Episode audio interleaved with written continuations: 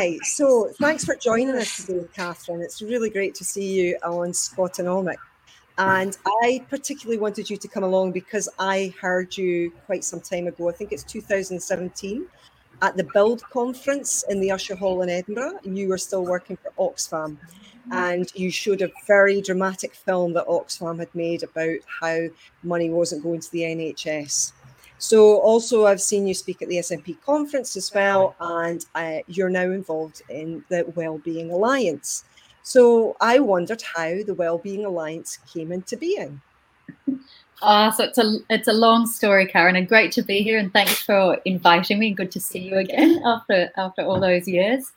So it's the Wellbeing Economy Alliance, and in a way, putting wellbeing as the adjective in front of the economy is quite significant, because it's essentially saying we need an economy that's in service of well-being, collective well-being. So this is not just sort of on a scale of 1 to 10, how happy are you? This is really collective questions around social justice and the sustainability of the planet. But in terms of the story of the organisation itself, it's quite a lovely one, actually. I describe We All as having many mothers, in the sense that about 4 or 5 years ago, several different organisations, some based in the US, some based across Europe, some in Latin America, some here in the UK, all of them with folks in them who, in their different way, had been working, some of them for decades, on various questions around economic system change. So there's epidemiologists, ecological economists, activists, sort of company agitators, all sorts of different folk, and they'd all been working on in their different corners on one, building the evidence base around why we need a different economic system, and two, helping to try to make it happen. And they really got to a point where they realized, you know what, we're not short of understanding why, we're not short of a nice sketch of what different looks like, when what we need is those pathways to get there, the how. And we will have no chance of achieving that transformation if we don't collaborate like we've never collaborated before. And so We All is not another think tank, amazing though think tank, most think tanks are. It's not another advocacy organisation. What it is set up to really amplify and promote all that incredible work that's already happening, because there's pioneers out there in business, in government, in communities who are just rolling up their sleeves and building a tiny little chink that tells you what a different economic system looks like.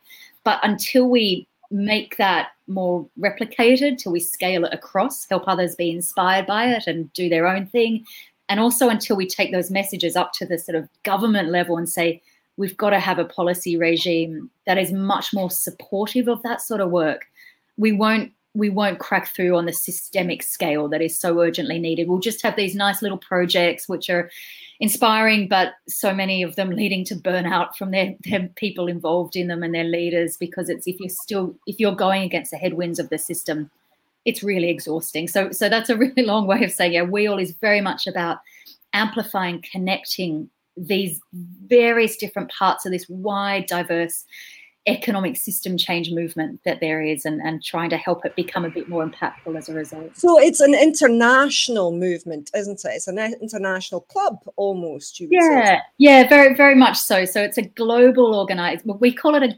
collaboration in the collective noun sense of the word, and that's why Wellbeing Economy Alliance, and you shorten it to We All, that's kind of the modus operandi as well. By, you know, we all will, by working together, we might have a chance at this system change that's so needed. It's relatively northern orientated. We've got a lot of members in the Global South, for want of a better term. We've got a lot of inspiration and ideas from movements and activists and scholars in the Global South. But I in a way, I think the belly of the beast, the root cause of so many of these global challenges, are in the economic models of the industrialized rich world. So it's probably okay that the gravity and the emphasis on where most urgent change needs to happen. But in my team of the global We All team, we've got colleagues based in Nairobi, in Vermont, in Toronto, in Devon, just outside Madrid, several of us in Glasgow as well. So that's a global piece. And then there's also local hubs that are emerging. And so the Scottish hub, I'm really proud to say, is the one of the most advanced of the hubs. It's been around since day one, and it all those hubs. So there's one in New Zealand, there's one bubbling up in Iberia, ones in California, in Canada, in Uganda, in the Netherlands, in Ireland. And they're almost sort of geographical manifestations of that piece, that it's about working with pioneers, working across systems, and keeping our gaze very firmly on economic system change rather than just treating some of the symptoms of the problem. Katherine, we're talking about systematic change in the economy. Previously, we've had some conversations around growth and degrowth. Where do you kind of sit within that area of growth, degrowth, growth agnostic? How does that fit into the wellbeing economy? So the word growth is such an abstract term. It's sort of become, I think, beyond all value. So Karen, for example, if I just said to you, Karen, move, your first question would be, what, how? Up, down, slower, faster, which direction? And in a way, we're just saying growth. It should beg the same questions. Well, in what direction? What sort of growth do we need? And yet this way growth in the economy has become conceptualized in our understandings of success. And also, in a way, we've got this economy that's dependent on and designed for more economic growth. And there's so much evidence that that's at the root cause of so many of the challenges, not, yes, environmental ones, you know, scientists just saying we cannot keep having a growing economy in a material sense that's sucking so many resources out of the atmosphere and doing so much damage. But a growth orientation also brings a lot of damage to communities and to workers and to individuals as well. And I don't think we're short of examples of that as well, in terms of individuals being treated as just an input into the production making process, you know, literally on demand at the click of an app. So it's bad for people and planet. And so the analysis of those in the degrowth community, degrowth scholars, a lot of whom are part of We All, and some of the most prominent ones are our Jason Hickel, for example, is one of our ambassadors, very much aligned. Where the wellbeing economy agenda, I guess, differs is purely on language, I guess. So I'd consider myself probably technically a degrowther because I buy into a lot of their analysis and to their prescriptions too. A lot of the solutions that come from the degrowth movement are very much aligned with the wellbeing economy agenda. What I gravitate more to is a positive terminology, positive vision, and I think the wellbeing economy speaks to that. And I guess, though, I should say we didn't set out to come up with a new term to add to the list of terms that are already out there that speak to economic system change, whether it's regenerative economics or donut economics or degrowth or solidarity economy. There's lots of ideas out there. What we wanted almost was a bit of a picnic blanket on which all those movements and all those ideas could feel at home, because while they have slightly different emphasis, they have at their core a very common essence around repurposing the economy so that it is deliberately in service of what I describe as higher order goals. And they all bring something to that party. They all bring ideas. They all bring different ways of operating, different ways of understanding the economy. So we, in a way, the wellbeing economy agenda is one that sits underneath all of that and connects it and hopefully brings together those different pieces of the jigsaw puzzle. But for me, growth, I think growth has kept, you know, countries like Scotland in a straitjacket. And we see it's almost we've got this very narrow cognitive bandwidth in Scotland, particularly amongst so many in government and the media, and that we sort of assume grow the economy good and that will solve all our problems. And, you know, latest case in point, you hear it how that's being talked about, the economic recovery, and we just need to get the economy growing faster and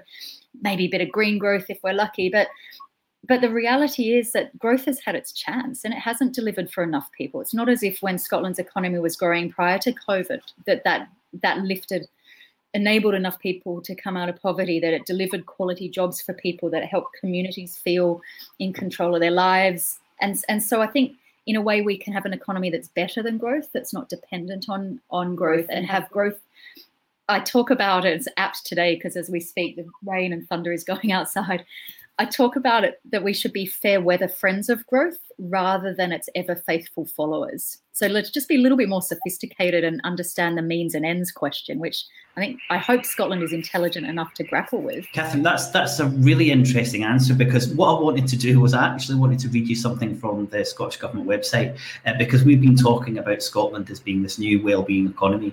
And it says, building a wellbeing economy is a top priority for the Scottish Government. This means building an economy that is inclusive and that promotes sustainability, prosperity and resilience, where businesses can thrive and innovate, and that supports all of our communities across Scotland to access opportunities that, and this is where I was interested in hearing what you thought, that deliver local growth and well-being. So there's that G word again, and it just seems we're in a situation, if we talk about the Sustainable Growth Commission, which is a big economic paper, we're talking about well-being, but there's still this fixation on growth. Again, you just kind of want to clarify, does that look like it's a little bit incongruous to be sitting in that definition, or is it just another way of looking at it? So to be honest, one, it's really exciting to hear the term being used at Scottish Government level. On the one hand, it's hard not to think, well, this is good, we're getting listened to and there's a bit of pickup. But I open one document and the description and almost definition of a wellbeing economy is quite powerful. And the beginning sentences of that section you read there are pretty great, sort of inclusive and enabling the context for everyone to thrive and sustainable, and essentially along the lines of social justice on a healthy planet, which is the shortest way I've discovered to describe a wellbeing economy. And then you open up another Scottish Government document or a different page on a website, and it's almost very old school. It's in service of economic growth. You'll both remember in the 90s, the images around sustainable development. So you had economy as one pillar, society as one pillar, and the environment as another pillar. And that's putting economy and growth of the economy on a par. But the economy is not an objective in its own right.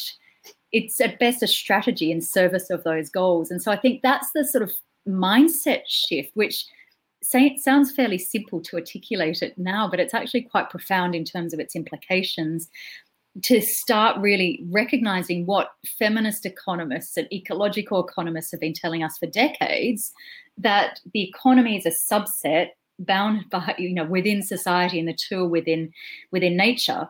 And we need to position the economy and structure it in a way that it's in service of those goals, not a goal in its own right. And the point about local growth that speaks to the section you just read out, I think while Scotland as a whole may not need more stuff, there are certainly parts of Scotland that probably do need a bit of growth. The caveat is, let's have that conversation. Let's think about what sort of growth, on what terms. And this is rather than just focusing on the rate of growth in terms of GDP, or if we're talking locally, we'd probably talk in terms of GVA, rather than just the rate, 0.2% in that quarter or something like that. Let's think about the direction and the composition of that growth. What is it that we're wanting to enhance and nourish and nurture, and then design the economy to deliver that? So it's, like I said, it's quite a profound mindset shift in understanding the position and role of the economy. And I think, sometimes I see it articulated quite powerfully and boldly by Scottish Government documents, and then other times I'm just like, oh gosh, who wrote that? And I don't want to become the definition police. I really don't. That's just not my style. But sometimes I feel, I have to. It's bound to happen in every organisation, isn't it? It's such a huge shift in mindset that no way is it going to be kind of like a paintbrush that you can just push right across the wall. It's going to take time. And I think it has been good to see that definition. But as I said, unfortunately, it's still linked to this idea of growth. But it's because we've got a very neoliberal economic setup in Scotland. It's going to take a while for it to move to a new economic system. Yeah, and the economy we have at the moment is dependent on growth. So many of the institutions are designed for, it's like a car, it needs petrol. If petrol runs out, you're in trouble. So the sense of being anxious about growth is quite, in a way, not misplaced. It's fair enough and reasonable on one level, but I think it misses the more important conversation of how do we go about designing the economy that's not dependent on growth. How can we, rather than thinking about just grow the economy big and then redistribute some of the spoils, how can we talk about pre-distribution? How can we talk about different sharing out of the available work, rather than just grow the economy and productivity to have more and more jobs, rather than say, well, let's talk about the sort of quality of jobs and how can we make sure maybe we move to sort of 4-day or even less working weeks so that more people can work fewer hours rather than the other way around. So that's the sort of conversations it begs. But I think, in a way, in the short term, people are almost right to be anxious about it. But I think they're missing the bigger question. They're stuck in the old paradigm in a way. So can you tell us some of your visions for pre-distribution, and more specifically pre-distribution in Scotland? Yeah, so pre-distribution is quite an ugly term, isn't it? But I think it's the coolest, absolutely most fantastic concept. And if I'm going to take a minute just to explain why I get excited about it, because in a way we've almost so many social democratic societies have been stuck in what I describe as the long way around to try to create good lives. And that's a 3-stage almost circularity that we're stuck in. Is one, grow the economy big, but don't pay enough attention to collateral damage on people and planet. And then stage 2 is try to sequester some of that back out through taxes. And you'll know all the political argy-bargy around taxes and avoidance and evasion and framing of tax as a burden and how problematic that is. So that's problematic, that's challenging already. And then stage 3 is use some of that to try to pretty inadequately, in most cases, deal with the damage that happened in step 1. Yeah, and that, whether that's topping up people's wages through in-work tax credits, whether it's housing benefit, whether it's a lot of the spending on, mental health treatments or so on, or diabetes drugs, or so much of this collateral damage. And we talked in Scotland about the reality of failure demand.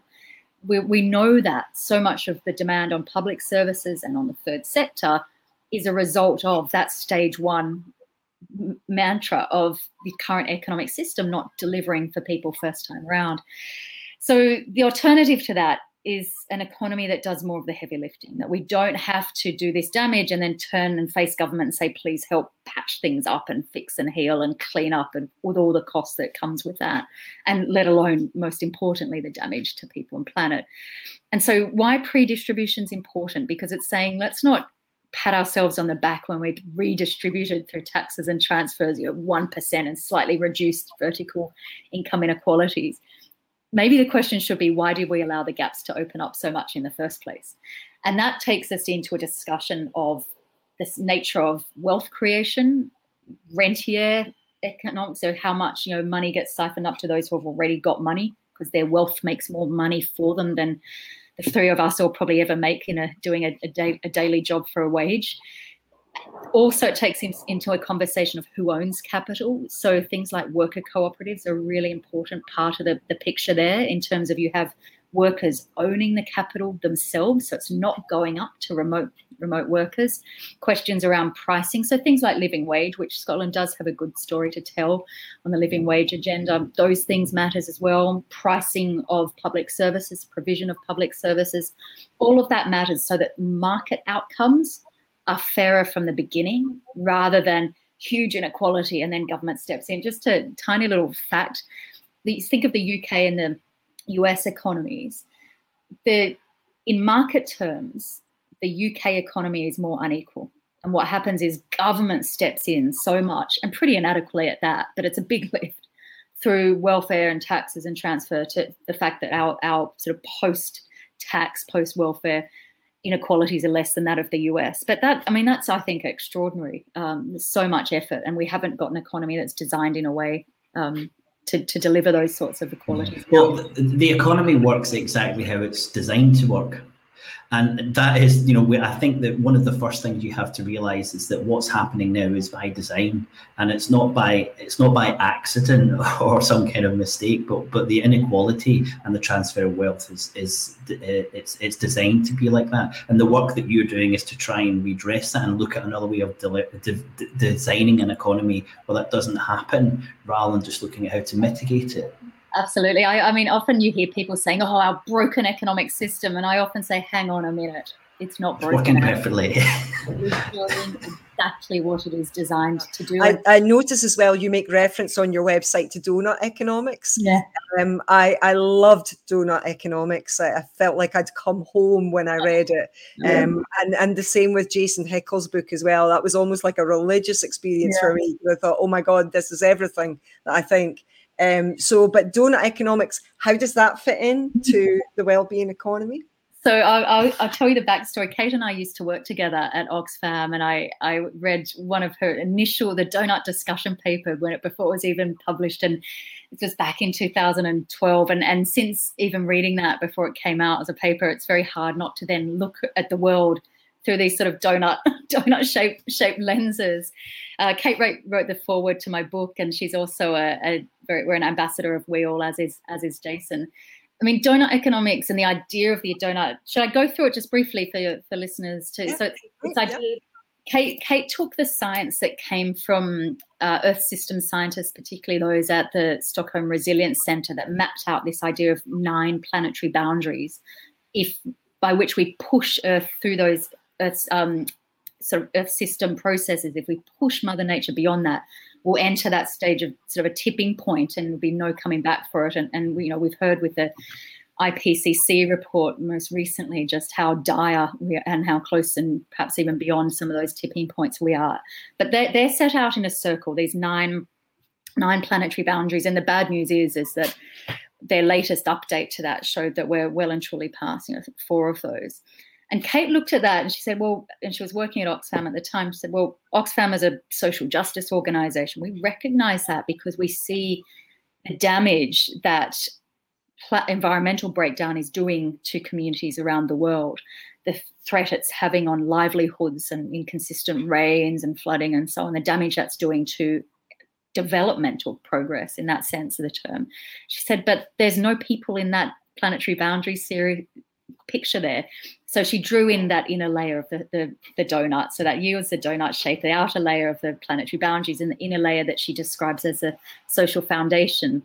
And the idea being that we need an economy that gets us inside the donut, because that's where it's safe and where it's just to operate. And in a way, that's a precondition of a wellbeing economy. We won't have a wellbeing economy if it's not delivering for people and planet, if it's not respecting planetary boundaries, if it's not lifting everyone above a social foundation. So it's a beautiful sort of standing point on which a wellbeing economy can be built. But like I said, I think there's inherent compatibility between all these schools of thought. And in a way, the wellbeing economy wasn't ever setting out to sit alongside or on top of. It was very much about being a bit of a picnic basket or picnic blanket to link them all and just highlight those commonalities. Katherine, we're talking about the need for an economy to work differently and to be redesigned. And over the weekend, I've really been thinking about what else we really need to kind of, break up and start again. And I was thinking about this idea of democracy. And we're looking at what our governments do very much through this kind of Overton window of modern governments, with it being the nation state, and a government's elected for a short period of time, and then they go to the people, and then they're elected or not again. And I'm just wondering if we really need to tackle these huge crises that we've got. How does this current form of democracy fit with this nation state and this kind of small period of time where governments are in charge? Have you got any thoughts on that? A brilliant question, lots, but probably won't give you a perfect answer either. It's such a complicated, rich question with many layers to it. But one is, I think our current democratic processes are clearly not up to the task. They are very thin, to use a phrase from one of the great democratic theorists, just that narrow representative democracy, the very thin type of democracy, just because it voting every 3, 4, 5 years isn't really engaging in the process itself, and it's sort of, and literally it's delegating to our representatives so many of the decisions. And no wonder people feel not in control of relevant decisions that impact over their lives. It also doesn't bring democracy to economic actors as well. So I think we need to be having a conversation about workplace democracy, economic democracy, not democracy in the firm. There are some good examples, I think, around adding and augmenting, I guess, representative democracy with more participatory elements. And I think Scotland's got a pretty good story to tell here, at least of setting up and running, if not taking enough notice of the outcomes of citizens' assemblies. And I've been really, really lucky to be part of last year's Citizens' Assembly and this year's Climate Assembly. And they're quite beautiful spaces. I mean, not least that you have 100 people selected to be representative of Scotland, and seeing them talking to each other and bringing their own experiences and their ideas and learning from each other and being changed by each other, and then coming up with very bold statements of change that needs to happen. I mean, one, they tell politicians, if nothing else, don't ever think the public are not up for these sorts of shifts. Public are absolutely there if you give them the information and allow them to discuss some of these in their own time and in a gentle, deliberative way. But there is also something about nation state. And I often get asked, Katherine, point to a country that is already a well-being economy. And of course, if you're looking through the lens of nation state, you won't find one. But if you take off that lens and you look for regions or cities or even businesses that are moving in the right direction, you will start to see some really interesting progress, and you will see cities being designed not just for consumerism but for community spaces and for low carbon transport and so on. And you see some businesses who are saying profit is not a goal in and of itself. We need to be commercially viable, yes, but let's do that as a vehicle to deliver some other benefits. So almost the micro equivalent of pushing away from GDP. There's another point also around who's missing at the party in terms of thinking about transformation and different goals. So we've got at supranational level, we have the SDGs, the Sustainable Development Goals. Cities across the world are amazing at connecting around agendas, around regeneration, around inclusivity, around carbon reduction, say for C40 movement, for example. And then you think of how nation states connect. It's through GDP clubs like the G7, the G20, even the BRICS. The only thing the BRICS countries had in common was that their GDP was rising at the same pace for a little moment in time. And all that we know of the flaws of GDP, there's no way that sort of having global geopolitical institutions that are stuck through and created through the GDP lens is going to take us in the direction we need. And so I'm really proud to say that Scotland was one of the founders and holds the secretariat for We Go, which is the Wellbeing Economy Governments Partnership. And this is a group led by Scotland, with New Zealand, Iceland, Wales and Finland, and Canada are unofficially there. They're part of all the meetings and getting all the benefits of being part of these discussions. And where these are civil servants largely who meet in the form of sort of regular policy labs to share challenges and share experiences and share successes in putting these ideas of collective multi-dimensional well-being into largely economic policy making. So, and it's a really nice, I think, initiative of one, the sort of international relations we need in the world, also that humility that none of these governments have all the answers, but they know they need to learn more and learn from each other. But also, and this is my view, not theirs, because they'd all say that they're not ready to be held up as heroes, but I do think we need heroes, and we need to turn the focus onto the New Zealands and the Finlands of the world, rather than just the countries that, if you're looking through GDP lens, you'll find the big countries in terms of GDP, but you won't find these initiatives that none of them are perfect, but they're having a bit of a go about grappling with some of these challenges. Also, I wanted to ask you as well about your book, The Economics of Arrival. Could you tell our audience a little bit about that? Sure, thanks. Yeah, so this came out two years ago, co-authored with a lovely guy called Jeremy Williams. And essentially it's based on the idea that it's possible for the idea of development to have an endpoint. And it essentially says that GDP-rich countries have arrived in the sense that they've got enough. They've got enough wealth and resources. The job of growth has almost been done in the sense of that macro sense, but that's not the only task. The second task, and this is perhaps more important, even though it didn't make for such a nice title of a book, but so the second task is, how do we make ourselves at home? And that's a conversation around cherishing the physical resources we have, so circular economy, reuse, collaborative economy, all those sorts of different ways of making the most of our physical resources, but also the sort of thing we were talking about earlier, Karen, in terms of pre-distribution. So not just saying, well, the only way to reduce poverty is by growing the economy faster and some of it will trickle down to those who really need it. But saying, well, we can't keep doing that because of the science around planetary boundaries. We need a different solution. There's that lovely phrase, if you've got more than others, build a longer table, not a higher fence. And that's in a way what we need to be doing, is sharing that wealth better and designing the economy in a way that it generates more equal outcomes. So that's what Arrival is about. And it's got loads and loads of different examples of what this means in practice. Jeremy, my co-author, I think counted them up and he said, we've got examples from over 50 different countries. And it also talks through, towards the end, there's a chapter around the idea of system change and different aspects around narratives and mobilization and activism and different leverage points. So there's a bit of a beginner's guide to understanding how change happens there as well. Katherine, we had a brilliant conversation in our last episode about relative wealth, and we showed this example of a chap on Question Time who was complaining that £80,000 wasn't enough to live on effectively, and that he would be taxed and he's not in the top 5%, and everyone in the audience was saying, yes, you are.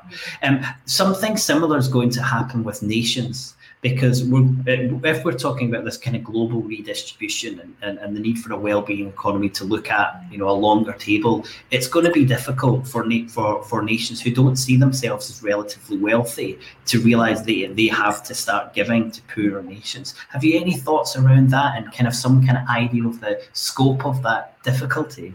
So it's a brilliant question. I mean, one, there's this idea of contraction and convergence that I think is very familiar to scholars in the degrowth community and to ecological economists for a long time, that there are those countries that need more need to converge, and those who've got too much need to contract to a steady state. That Herman Daly, who's one of the great scholars in this field, almost the founder of a lot of this thinking, would describe. But also one of the key realities is that there is, what happens is diminishing marginal returns set in. And this is something that, I mean, I was trying to explain this to my brother, who's a personal trainer, the other day, so not in sort of economics terms. And he loves his cheese, which is okay because he's a personal trainer, so he can get away with it. And I was saying, right, you go to the market and you try a bit of cheese from the cheese store, and the first few bites are pretty good. And then the next few bites are also pretty good, but not as good as the first one.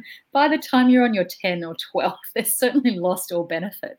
And, I mean, that's a bit of a flippant example, but the reality is that the idea of diminishing marginal returns set in terms of the returns to growth. And there's lots of ways of looking at this. One of the great analysis is done by members of We All, the Social Progress Imperative, and they have mapped what they call the Social Progress Index. It's got over 50 different dimensions, and they map it up the y-axis of a graph, and then along the x-axis they put GDP per capita and plot various countries. And what you see in those sorts of diagrams is that at early stages of economic development, when it's used well, particularly invested in collective institutions, health systems, education systems, you do get fairly good returns in terms of social progress, but they start to tail off. And so that's the idea of arrival, actually, is that countries have got to the point where they've arrived.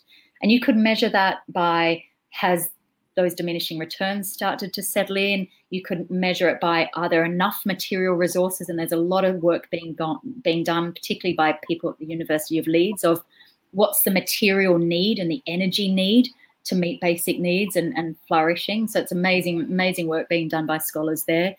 But you could also look at it when this idea of failure demand, or that I talked about earlier, when that kicks in, that essentially we're doing all this damage just to churn out more and more growth, and then that we're spending that to heal. So there's lots of different lenses that you could bring to try and figure out, have we got to the point of arrival, and is it time to actually begin a new task of making ourselves at home? And I think that's sort of the conversation we need to be having with those richer countries, William, that actually the job's been done. You need a different journey now. And this isn't a scary journey. It's not one of giving up. It's one of embracing a new, exciting conversation. We'll still have improvement. We'll still have arts. We'll still have innovation. We'll still have businesses that are doing creative stuff and meeting needs, but it's for a different purpose. Well, that really leads to the importance of tackling inequality, because the nation states will not move when X percent of the population still can see that they're so much poorer off than others within that economy. So the last thing you were talking about as well brings me really nicely into a quote that I found on your website, which said, it's from a YouGov poll, that in the UK, for example, only 9% of the respondents in the UK wanted things to return to how they were before the pandemic. Mm-hmm. And I think that's a really strong indicator for politicians to understand that people want things to change, and that, you know, I certainly, for me on a personal level, and I know other people clearly experienced this from that quote, is that life was a bit crazy before, and they're quite enjoying the fact that it's not so mad anymore, and we're not rushing around like headless chickens. Mm-hmm. So I think there's something in that people will hopefully, mm-hmm. en masse, the experience of the pandemic, I think, is perhaps brought a lot of understanding of what's really important in life. Mm-hmm. Karen, I'm one of these geeks, so I store those sort of opinion polling results. So there's UK versions of that sort of figure, there's Scottish versions of that sort of figure, there's global versions of that sort of figure, that his huge majority really saying we want our governments, our economic systems to be designed and purposed for health, for well-being, for solidarity. We want our governments to pay attention to inequalities. We don't want you to return to that growth orientation. And you marry into that some of the deliberative conversations that we were talking about earlier as well. So it's not just the opinion polling where you get a snapshot answer from someone, but really rich discussions. But also you can marry that into, as you've alluded to there, conversations that you'd have with your friends and your family about what sort of life are people envisaging. And for those who were super, super busy trying to put food on the table, you know, working three jobs just to make ends meet, that's the urgent challenge. And I think what COVID has done is really shone a spotlight on just those stark, stark, stark inequalities and how the UK economy was standing on the shoulders of a very low-paid, precarious workforce.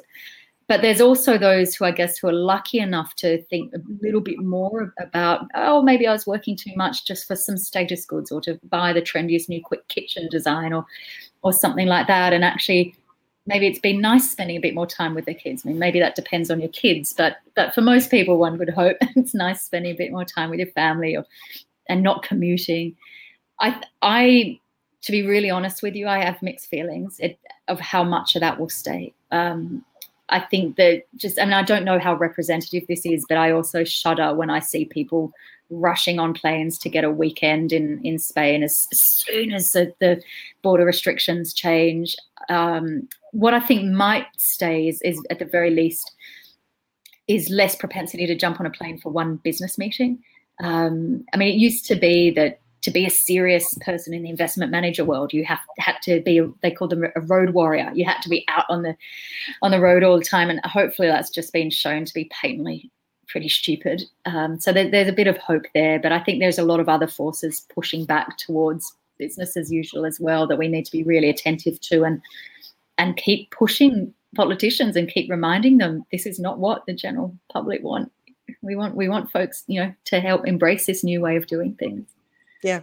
I really hope that the pandemic could be an opportunity to push forward a well-being economy. I hope so. There's a lovely phrase from William Beveridge, and so this is him writing in 1942 on the pages that set the groundwork for the NHS and the social security system, saying a revolutionary moment in the world's history of which COVID is a time for revolutions, not for patching.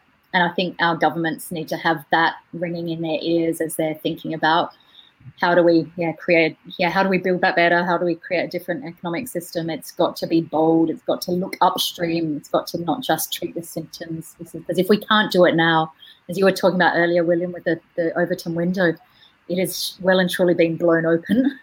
We've got to make the most of it. No. I don't know if it's that thing where, you know, if you buy a red car, you start seeing more red cars on the road. But I'm just wondering at the moment, because I'm so concerned about what's happening in the world with the climate crisis, I'm just seeing more coverage of it Or do you think there is more coverage and more awareness? And do you think if that's the case, will this start to lead to the type of change that we need? I think there's been some moments that have really pushed this onto public consciousness. I think a couple of years ago, it was sort of Attenborough really pushing the question of plastic onto public consciousness, like only David Attenborough can do, and that probably led to the paper straw in a McDonald's in Barcelona. But there's I think there is a bit more reporting, which is a good thing, that media is paying attention to this. And we're also seeing them taking the time to speak to scientists who are able to make that connection between individual weather events and climate breakdown and connect them. Whereas in the past, they might have feel the need to wheel out some token climate denier that's in the vast majority. I mean, even the IPCC report that was out today, that's over 14,000 different pieces of peer-reviewed research of over 200 scientists. I mean, there is one or two scientists out there who don't get the link between human-induced climate breakdown. So I think that attention is happening, but I do think it's getting worse, and I think all the evidence is that it really is getting worse. So even if the reporting's not getting greater, there's more to report on. So that's important, I think, and, you know, just really ramming home in people's ideas, people's minds, just how urgent this shift is. And so small steps matter. So the straw matters because maybe it enables your kids to have a conversation about, well, is this enough? And what about where the beef came from? And maybe next time we go for the veggie burger, and it can spark discussion. But ultimately, these are questions not just about individual choices. These are systemic questions, and individual choices matter because they start to, one, help people feel part of something positive and help feel a bit of agency, so they don't just despair. But perhaps also as important is they help show to politicians that there is a groundswell here. People, this does matter to people. And again, it's about politicians just getting on the right side of history and backing those sorts of changes. So I think we've kept you long enough, Katherine.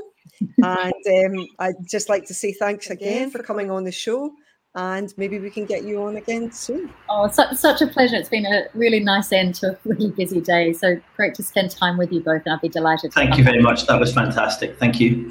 Thank you.